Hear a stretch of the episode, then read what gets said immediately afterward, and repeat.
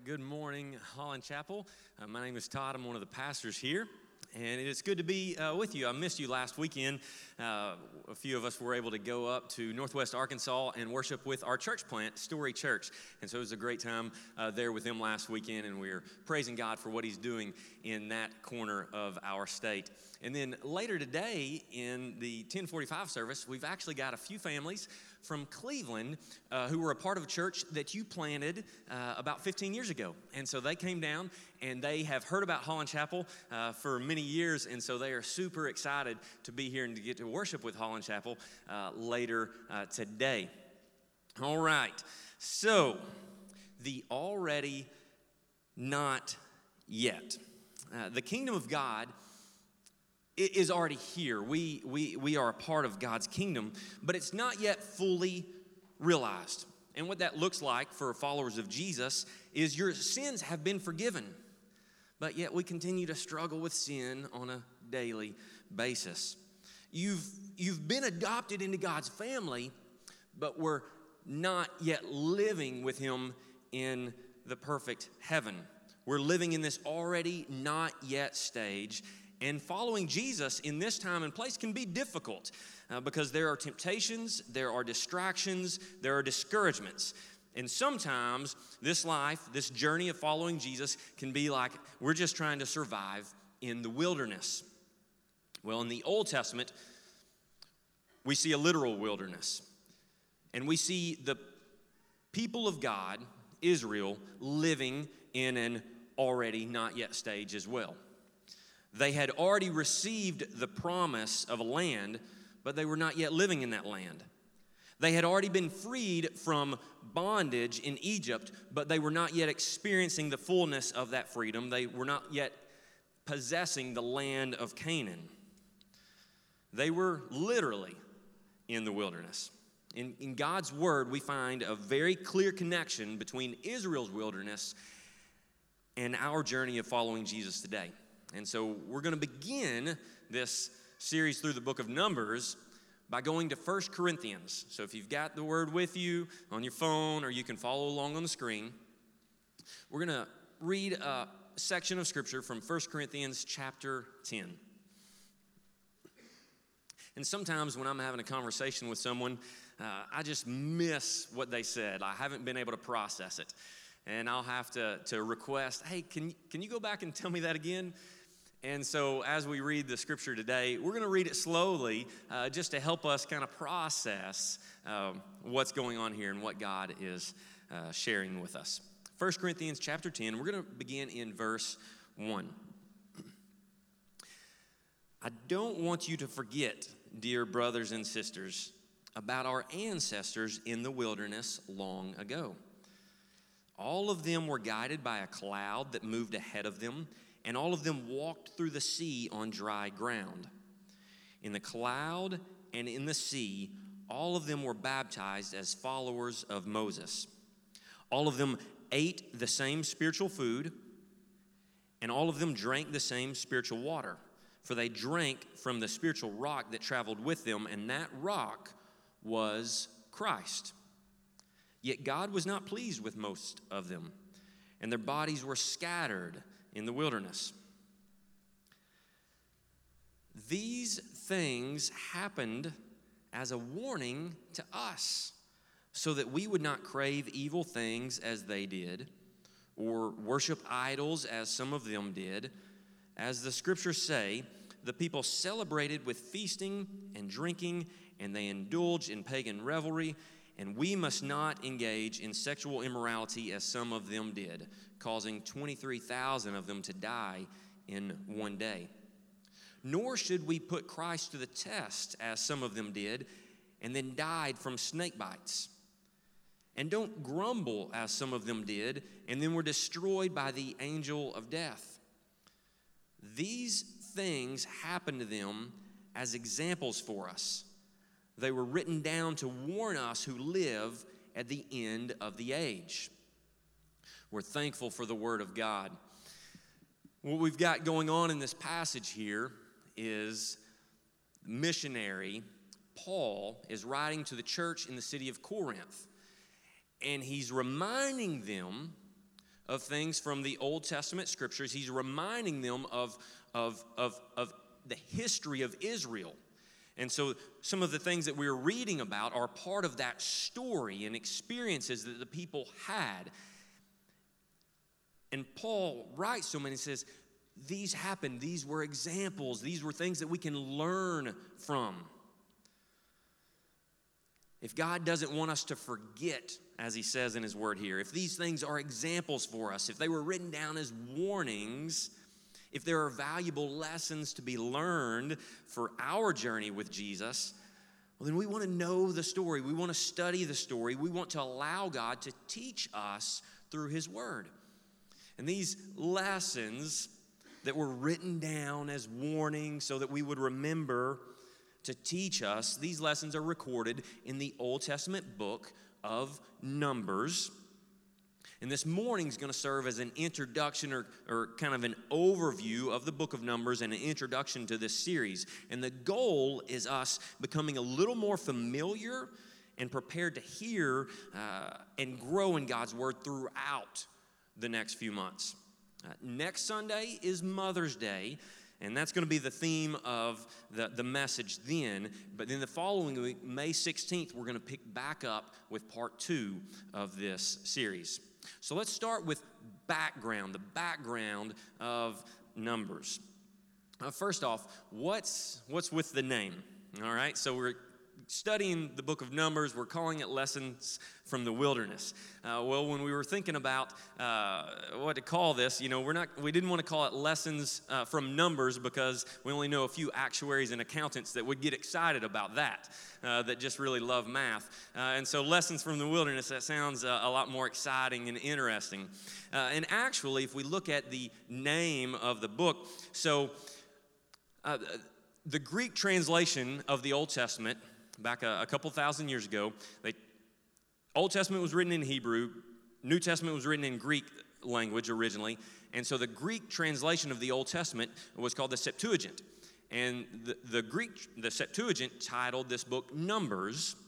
And it makes sense because a lot of what we read here are, are lists and, and, and numbers. And, and that's the part of the Old Testament where we say, oh, that's so it's so boring. How do we read through all that list of people and families and numbers? And, and, and we get that. Yeah, some of that is kind of like, ah, all right? So, so that was the, the Greek, that's how we get the English title, is from the Greek uh, name of it, which is Numbers. The Hebrew title for this book of the Bible is actually uh, translated in the wilderness, and it comes from verse 1 of this book, which reads A year after Israel's departure from Egypt, the Lord spoke to Moses in the tabernacle in the wilderness of Sinai. And that's where we get the Hebrew name, which is in the wilderness. So that's what's up with the name. The second thing, as we think about the background of this book, is it's the fourth book of the Bible. And it's in the section of Scripture. Uh, we, we, you can actually go through the Bible, Old New Testament, and you can see that it's broken, broken uh, apart into different divisions or sections. Uh, there's poetry or, or, wisdom literature, there's the letters, there's the history books, there's the prophets. And, and Numbers is the fourth book of the Bible, and it's part of the law or the Torah. Uh, and a lot of times today we call it Pentateuch, which simply means five books. So that's where it is in, the, in, in, in, in this. If you're, you're looking, uh, looking to find it, go back towards the beginning. Uh, third thing, as we think about the background here, is narrative literature. We think about different genres of literature, and this is narrative. And so there are some lists and collections of laws, and that's the, the boring numbers part. Um, but half of the book is narrative. Uh, narrative is that genre, that type of literature that's in story form, uh, where we have a plot, we have settings, we have characters. Um, in narrative, we learn from examples of the story rather than just being told uh, to trust God and, and to do this or to do that. We learn from the examples, we learn from the stories of individuals who have trusted God. Also, uh, just because we use the term story, it's not to imply that these events aren't historical events. They, they are very much historical events, but more than just history, in narrative scripture, we also have theology. Uh, and that is that we can learn about God through these stories. Uh, so a little Bible interpretation uh, just kind of kind of helps that, that might help us uh, think about Scripture and really love and grow in God's Word more and more. Uh, a couple of professors from down the street at Ouachita uh, several years ago wrote a Bible interpretation textbook that's used in Bible colleges and seminaries called Grasping God's Word. And they wrote about the advantages of using narrative, story form, uh, to teach theology. Here we go. We're just going to run through this list. Number one, uh, narrative is interesting both to children and adults. We all love a good story. We'll sit around campfire and listen to a good story. Uh, we'll at, at, nighttime we want to before we before we go to sleep we want to uh, read uh, part of a, a, good story. Children and adults, all of us, we love stories. Uh, second, uh, narrative pulls us into the action of the story. Uh, we're drawn to that. We feel like we're a part of it. Uh, third, uh, narrative usually depicts real life, and, and they're easy to relate to. We can we can can think about like what would I have done if I was in that situation. Fourth, a narrative can portray the ambiguities and complexities of life. Uh, we see some of those complications of life. Uh, fifth benefit of, of narrative to teach theology is it's easy to remember. We can remember stories. If you tell your children stories, they can tell you that story back. Uh, in, in, in, in, in kids, as we're teaching kids about God's Word, we, we, we like to, to go to those big Bible stories and we think about some of those big characters and some of those big, well known events from the Scriptures. Uh, stories are easy to remember. Sixth, God can include Himself as one of the characters in the narratives. Uh, so He can teach us uh, about himself by what he says and how he, how he responds in different uh, contexts. Seventh, narratives are holistic. We see the entire character. We get the good, the bad, and the ugly. We get the struggle and we get the victory. We see, we see the full 360 there. And eight, narratives can relate short incidents and events to a bigger overall story. And so, like, we're going to be looking at this specific period in the life of history, but we're going to see how it connects to the rest of God's story or God's history. And We'll see how it connects to something else. So, that's advantages uh, that comes from uh, Duvall and Hays and, and grasping God's word. Now, let's get back to the kind of the background. The fourth part of the background that we want to be aware of is that this book of Numbers covers Israel's 40 year journey between Egypt and the land of Canaan. now, I thought flamingos were just in the zoo or in front yards.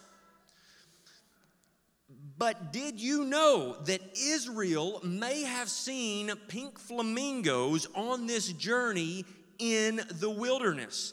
And did you know what a 10 what, what, what, what, what a flamingo becomes after it's 10 days old? 11 days old.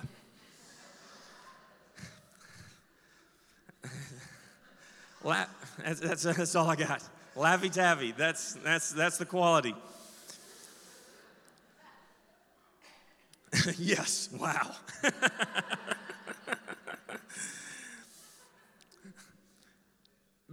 but here, here's the deal this tells the, the, the 40 year journey in the wilderness from Egypt to the land of Canaan, the, God, the land that God had promised that they would possess. But it should not have taken them that long. It was not a, a journey, a trip that would literally take 40 years. It was 40 years because they didn't trust God. They didn't trust God to, to, to, give them that, to fulfill His promise to them. And so He allowed an entire generation of people to stay in the wilderness, to live there, and to die there. And then it was the next generation, their children, who would actually enter the promised land. And we see them getting ready for that at the end of this book. The big theme that we see throughout this 40 year journey is Israel's rebellion they complain against God. They don't trust God. They struggle with unbelief. And yet, throughout that, Israel's rebellion and unbelief, we see God's faithfulness. He doesn't quit on his people. He continues, there's discipline, but he continues to be faithful to them. Fifth uh, thing on the background is, is this book is referenced throughout the rest of Scripture the prophets recall the lessons from the wilderness. The, the wisdom literature, Psalms, refers to these lessons from the wilderness in the book of Numbers. The Gospels point back to this. Uh, the New Testament letters point back to some of these specific lessons and events from the book of Numbers.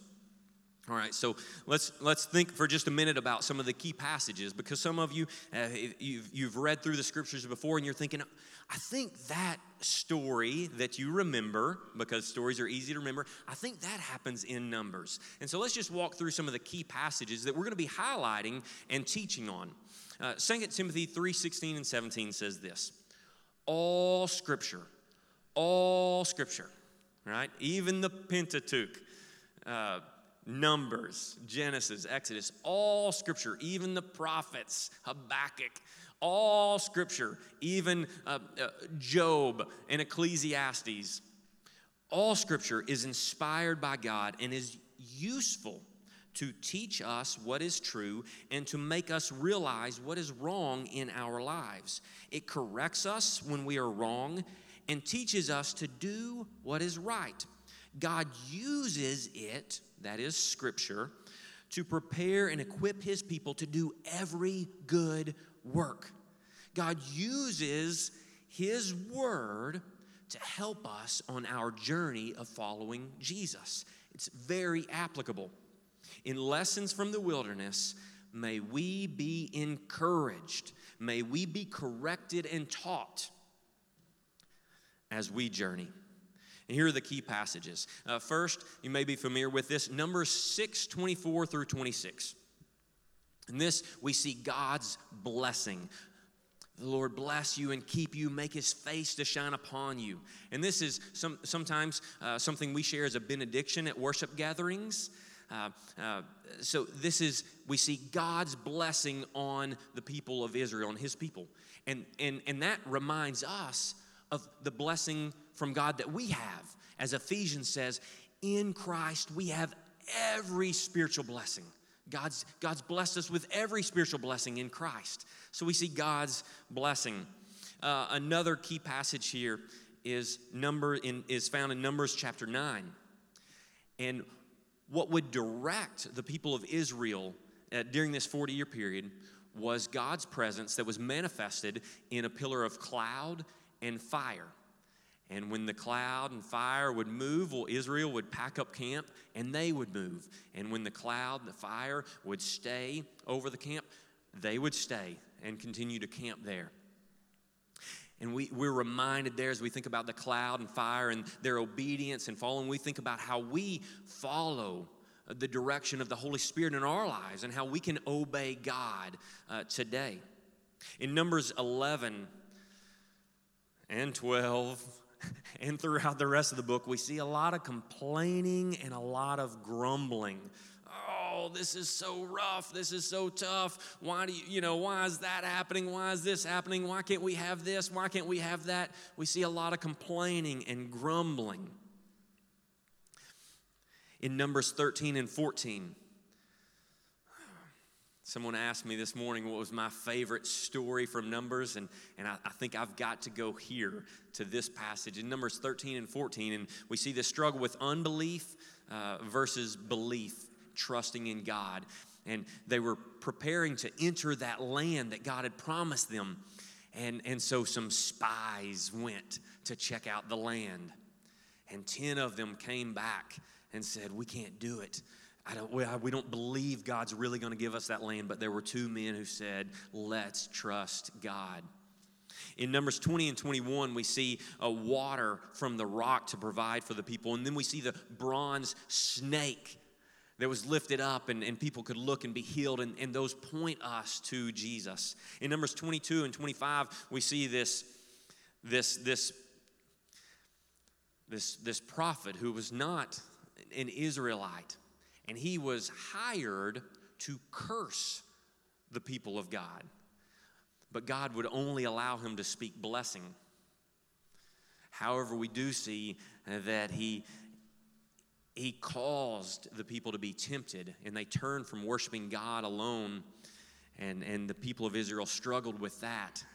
Uh, they began to worship other gods of some of the other people. Throughout the wilderness experience, and in spite of Israel's rebellion and complaining and lack of trust, God was faithful. And He continues to be faithful in our lives today.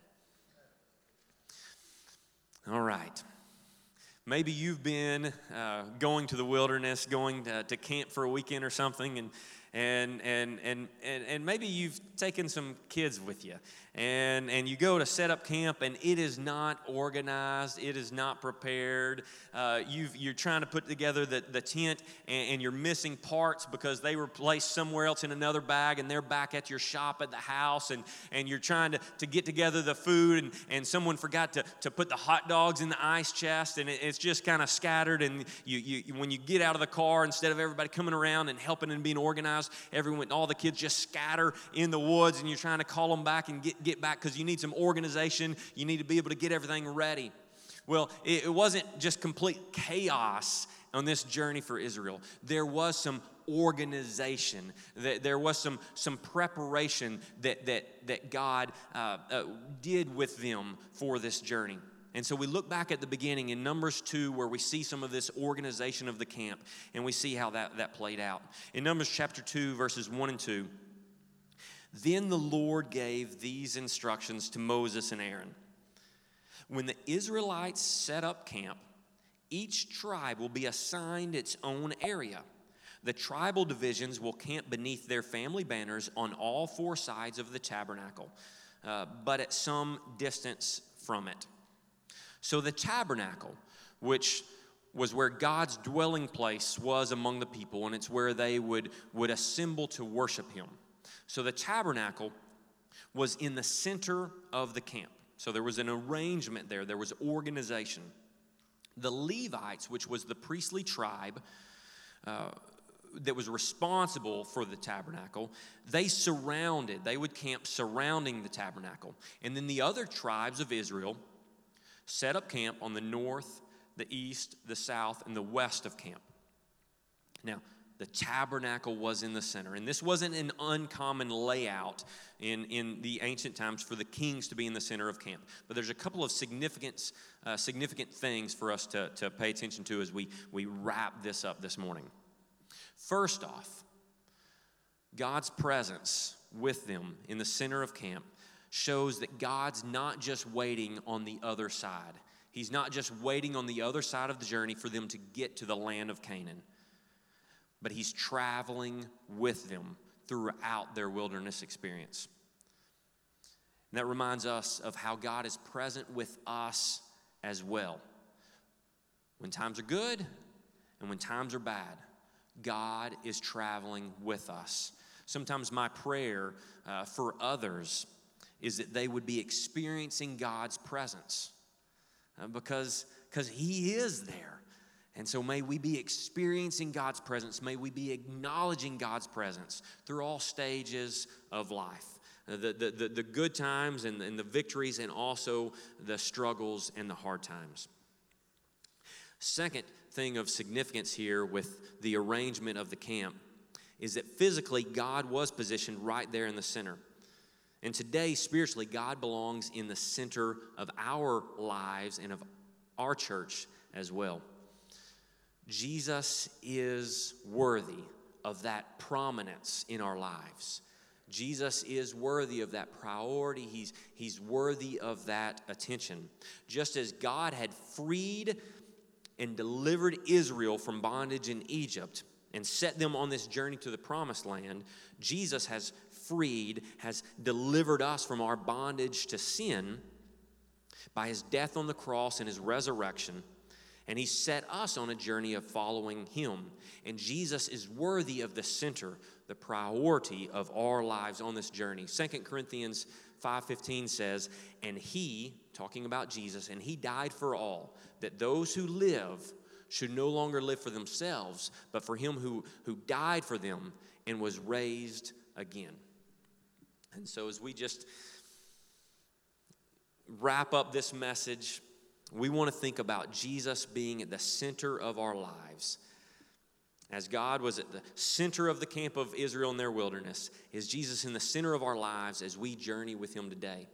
There's a few things that we might process and think about there to, to answer that question for ourselves. One is, do I need to place my trust in Him and, and really begin that journey of following Jesus, the one who died for me and was raised again?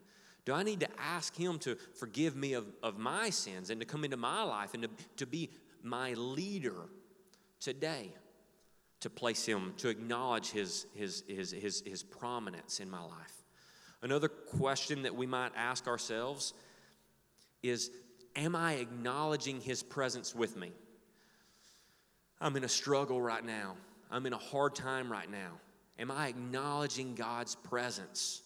Am I leaning into Him and trusting Him through this hardship and this struggle? Or maybe your things are sweet. Am I leaning in and thanking God for His presence in my life now? Acknowledging His blessings. So, do I need to acknowledge His presence with me on this journey? Maybe there's another spiritual decision where you're saying, Yes, to make Jesus the center of my life, I, I, need to, I need to obey him in baptism. I need to get plugged in and begin serving. There may be some other spiritual decisions. But I want you to think about that. And, and here at Holland Chapel, we try and make it easy to respond. And so there's some ways that you can make that spiritual decision today.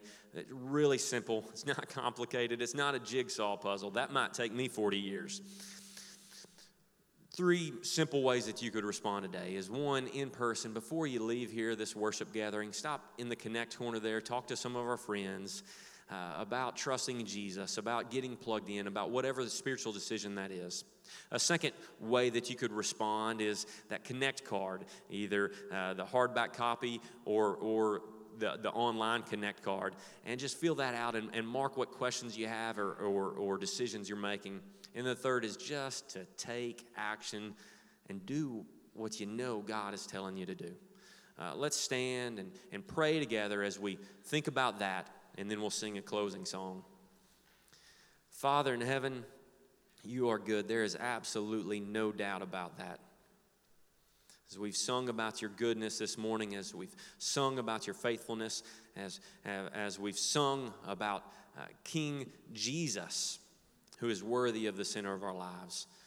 There is no doubt about your goodness. There's no doubt about your faithfulness. There's no doubt about how worthy you are for our time this morning and for being the center of our lives.